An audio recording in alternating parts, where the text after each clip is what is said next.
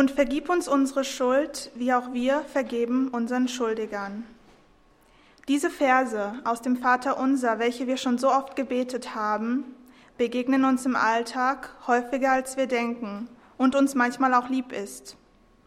Denn die Vergebung ist etwas, was uns Menschen häufig sehr schwer fällt und widerstrebt. Und dabei ist die Vergebung doch so eine machtvolle Waffe, die uns vom Hass und von der Rachsucht reinwäscht und befreit. Im griechischen Urtext hören sich diese Worte noch etwas drastischer an. Und vergib uns unsere Schuld, wie auch wir vergeben haben unseren Schuldigern. Und Jesus Formulierungen steigern sich bis zum Maximum. Denn wenn ihr den Menschen ihre Verfehlungen vergebt, dann wird auch euer himmlischer Vater euch vergeben.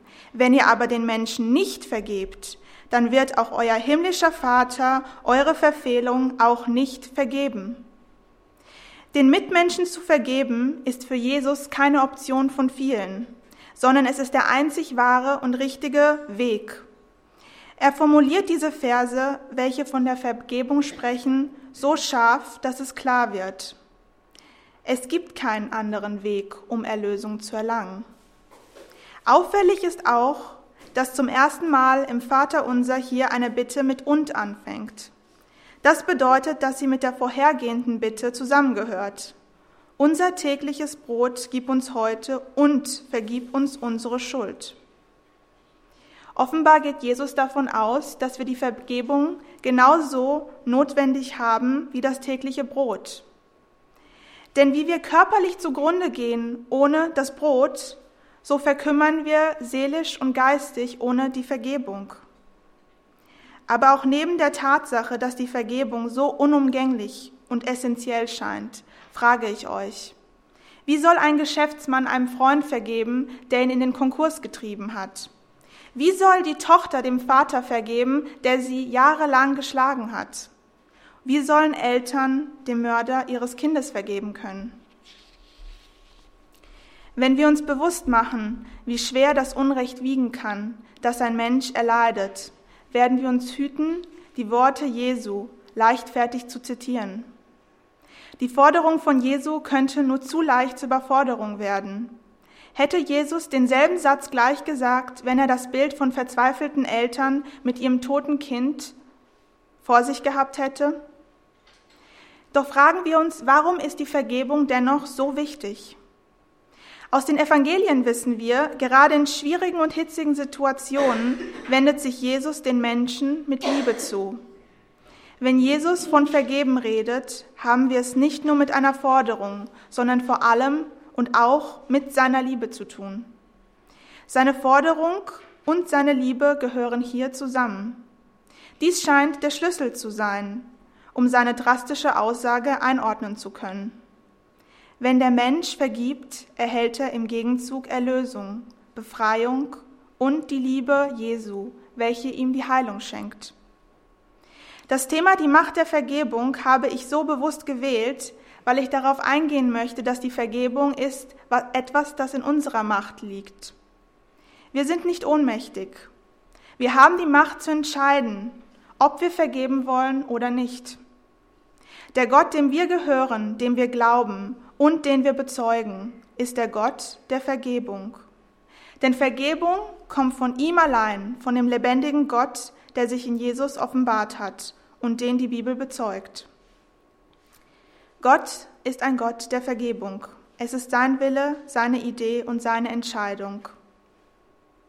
Die Vergebung Gottes für die Menschen wurde endgültig vollzogen am Kreuz von Golgotha durch das Blut von Jesus und durch die Hingabe seines Lebens bis in den Tod. Seitdem steht fest, dass es nichts gibt, was den Menschen vor Gott anklagen kann, wenn der Mensch nur die Vergebung annimmt. Denn die Vergebung Gottes ist grenzenlos, sie ist bedingungslos und sie ist kostenlos. Doch sie ist nicht vorbehaltlos. Gott hat es sich vorbehalten, dass seine Vergebung angenommen werden muss. Sie wird einem nicht übergestülpt, aufgezwängt oder verordnet. Vergebung ist ein Geschenk Gottes und Geschenke werden angenommen.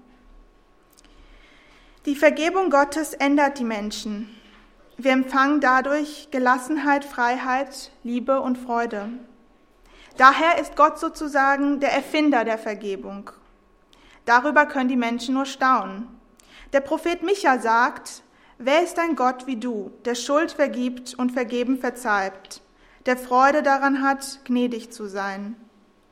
Dem, der, dem, Entschuldigung, dem Erfinder der Vergebung steht der Mensch als Erfinder der Rache gegenüber. Im ersten Buch Mose wird ein Mann namens Lamech erwähnt.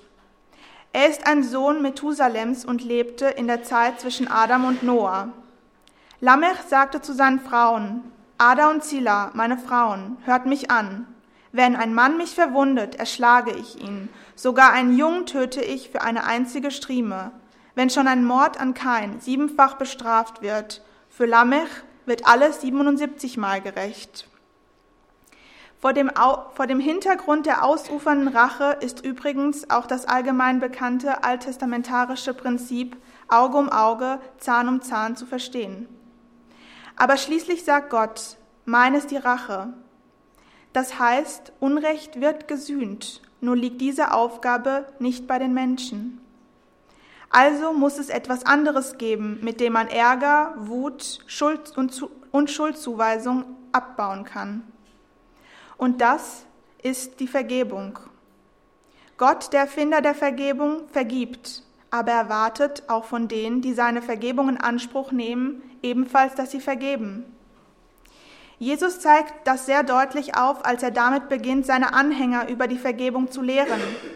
Interessant ist, dass er in dem Moment damit beginnt, als sie ihn bitten, Herr, lehre uns beten. Und er lehrte sie beten und sagte, und vergib uns unsere Schuld, wie auch wir vergeben unseren Schuldigern.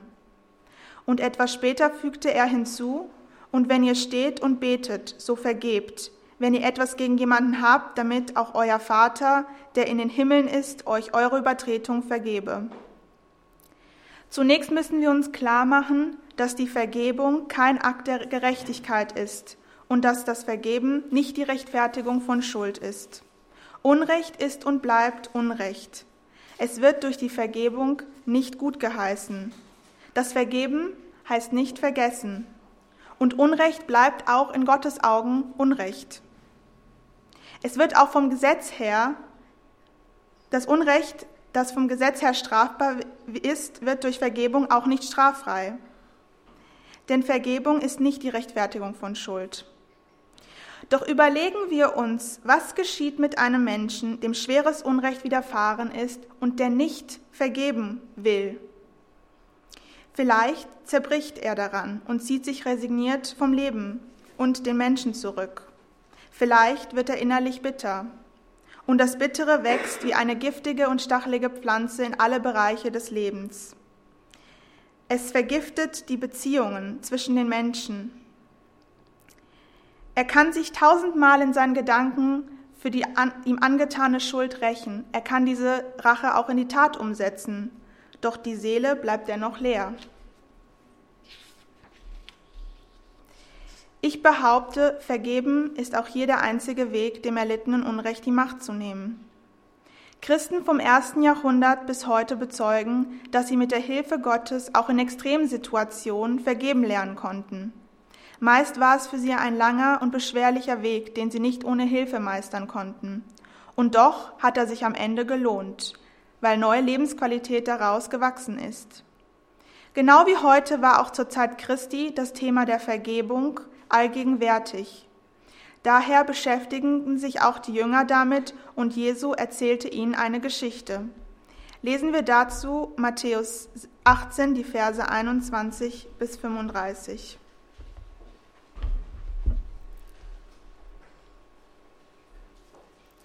Da fragte Petrus, Herr, wie oft muss ich meinem Bruder vergeben, wenn er mir Unrecht tut? Ist siebenmal denn nicht genug? Nein, antwortete Jesus, nicht nur siebenmal, sondern siebzigmal siebenmal. Man kann die neue Welt Gottes mit einem König vergleichen, der mit seinen Verwaltern abrechnen wollte. Zu ihnen gehörte ein Mann, der ihm eine Million, einen Millionenbetrag schuldete, aber er konnte diese Schuld nicht bezahlen. Deshalb wollte der König ihn, seine Frau, seine Kinder und seinen gesamten Besitz verkaufen lassen, um wenigstens einen Teil seines Geldes zu bekommen. Doch der Mann fiel vor dem König nieder und flehte ihn an. Herr, hab noch etwas Geduld, ich will ja alles bezahlen. Da hatte der König Mitleid, er gab ihn frei und erließ ihm seine Schulden.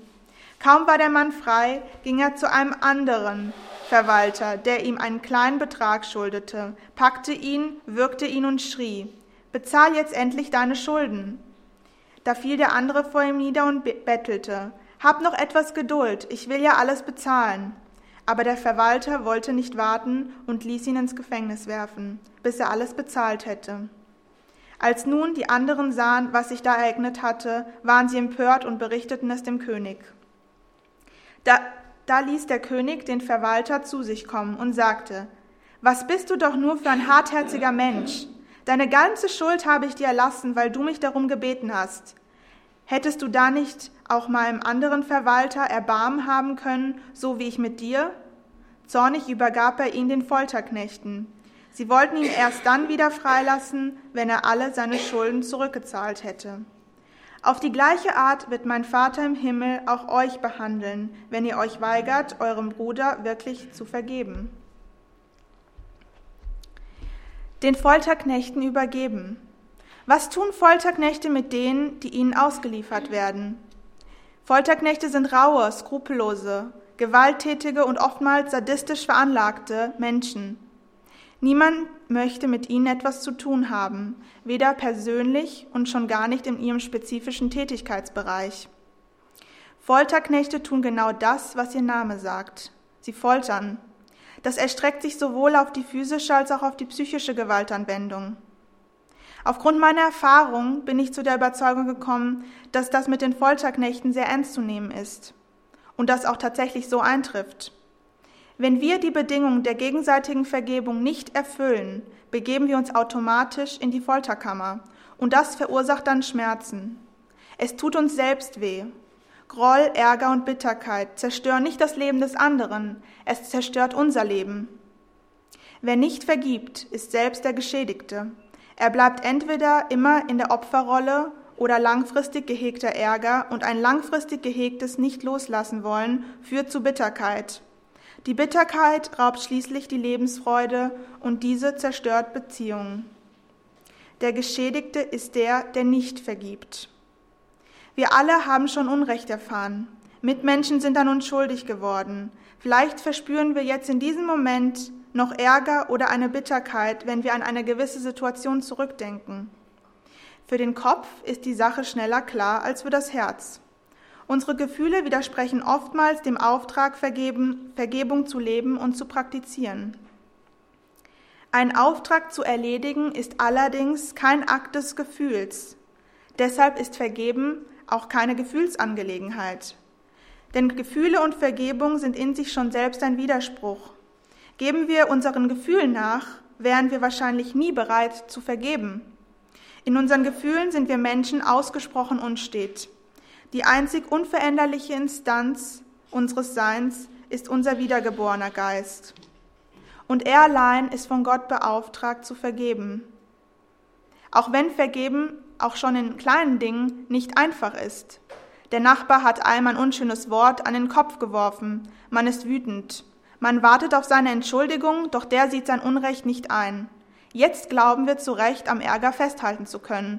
Doch wer hier auf seinem Recht beharrt, wird verlieren. Neben dem, dass sich die Beziehung zum Nachbar abkühlt, bleibt nämlich ein Schatten auf unserem eigenen Leben zurück. Doch wie ist Vergebung praktisch überhaupt möglich? Unrecht, das an einem geschieht, verletzt. Es macht wütend, traurig, resigniert. Menschen, die den Weg der Vergebung gehen wollen, müssen sich oft bewusst machen, dass es im Herzen oder in der Seele wehtun kann.